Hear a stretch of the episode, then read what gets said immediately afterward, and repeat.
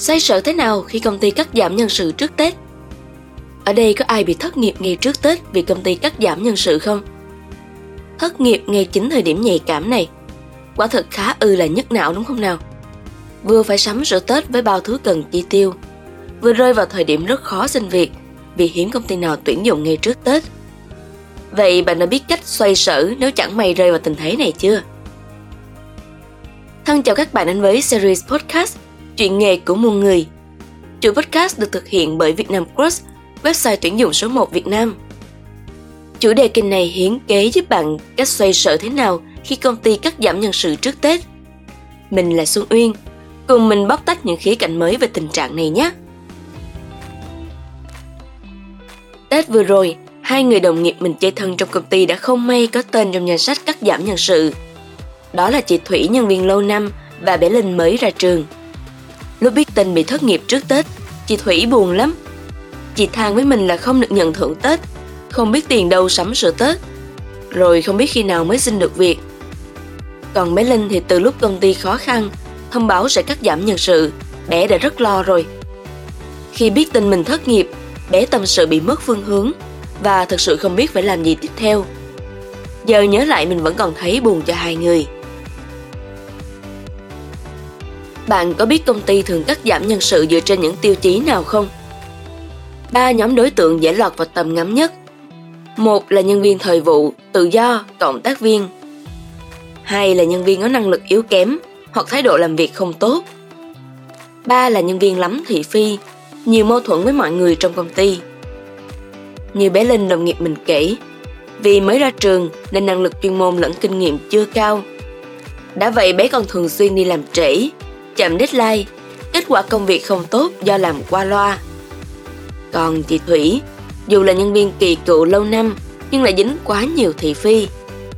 Vốn tính nóng nên chị nhiều lần công khai chống đối sếp giữa công ty hay gây mâu thuẫn xích mích giữa đồng nghiệp xung quanh. Vậy nên khi công ty gặp khó khăn, chị Thủy và bé Linh đã lọt ngay vào danh sách đen các bạn ạ. À.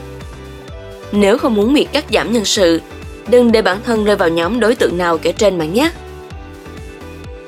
Gần đây mình có nhắn tin hỏi thăm thì được biết, lúc ấy cũng là dịp giúp chị và bé review lại bản thân để hoàn thiện hơn.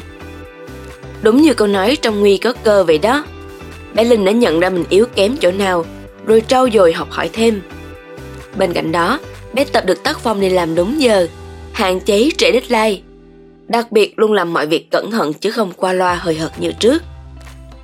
Còn chị Thủy thì đọc thêm nhiều sách về kỹ năng giao tiếp cũng như cách nâng cao chỉ số cảm xúc EQ. Chị tập kiềm chế tính nóng nảy và học cách đối xử ôn hòa với mọi người xung quanh. Có thể nói chính lần cắt giảm nhân sự đó đã giúp chị và bé hoàn thiện bản thân ở một phiên bản tốt hơn trước nhiều. Các bạn cũng vậy, nếu không may bị lọt vào danh sách đen này, hãy xem đó là cơ hội nhìn lại bản thân để sửa đổi và phát triển hơn nhé. Tiếp theo mới là điều quan trọng nè. Làm thế nào để vượt qua về mặt tinh thần lẫn vật chất khi thất nghiệp trước Tết? Lúc đó bé Linh suốt ngày than, Còn đâu tâm trí ăn Tết nữa đây chị ơi. Trong lòng chỉ lo canh cánh sau Tết mình tìm được việc không? Chưa kể ngày Tết gặp họ hàng, Ai cũng hỏi hàng công việc. Em thấy bẻ mặt làm sao khi trả lời dạ con thất nghiệp. Chị Thủy cứ thở dài, Tết nhất về rồi tiền đâu sắm sửa đồ đạc quần áo, bánh kẹo, quà cáp hai nhà nội ngoại. Sau Tết mà không sớm tìm được việc, thì tiền đâu trang trải hàng ngày em ơi. Vậy nên để không rơi vào cảnh cháy túi, các bạn nên để dành một khoản tiết kiệm để có thể hỗ trợ lúc khó khăn. Bên cạnh đó, bạn đã biết nhân viên bị cắt giảm nhân sự được thanh toán quyền lợi thế nào chưa? Tài khoản 1 điều 48 Bộ luật Lao động Người lao động bị cắt giảm sẽ được trả đủ khoản tiền lương, trợ cấp tiền bồi thường trong thời hạn 14 ngày làm việc. Vậy nên dù bị sa thải cũng đừng lo lắng quá, vì bạn vẫn còn một khoản tiền sau từng ấy năm đi làm và đóng thuế. Cuối cùng, nên định hướng hành trình phát triển sự nghiệp đúng đắn và tiêu chí chọn công ty phù hợp để có thể làm việc lâu dài.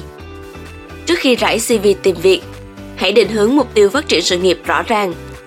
Có như vậy mới không phí thời gian và công sức vì đi sai đường. Giúp bạn nhanh bước đến thành công hơn. Đừng quên đặt ra các tiêu chí chọn công ty phù hợp. Cân nhắc xem tầm nhìn phát triển của công ty có phù hợp với mục tiêu nghề nghiệp của bạn không. Chính sách doanh nghiệp và văn hóa môi trường làm việc có khiến bạn muốn gắn bó lâu dài hay không? Xác định được những điều này giúp bạn chọn được công việc lý tưởng và dài lâu. Tết sắp đến rồi, nếu chẳng may nằm trong danh sách cắt giảm nhân sự của công ty thì cũng đừng lo lắng quá bạn nhé. Cứ áp dụng những chiêu thức trên để xoay sở tình thế và vượt qua dễ dàng. Hành trình một năm dài vừa qua bạn đã rất cố gắng rồi. Nếu chẳng may bị sa thải, cũng đừng buồn, đừng lo quá bạn nhé. Hãy cho bản thân cơ hội mới để năm 2023 tìm kiếm bến độ sự nghiệp vững chắc với phương bản hoàn hảo của chính mình. Chúc các bạn đón một cái Tết thật vui!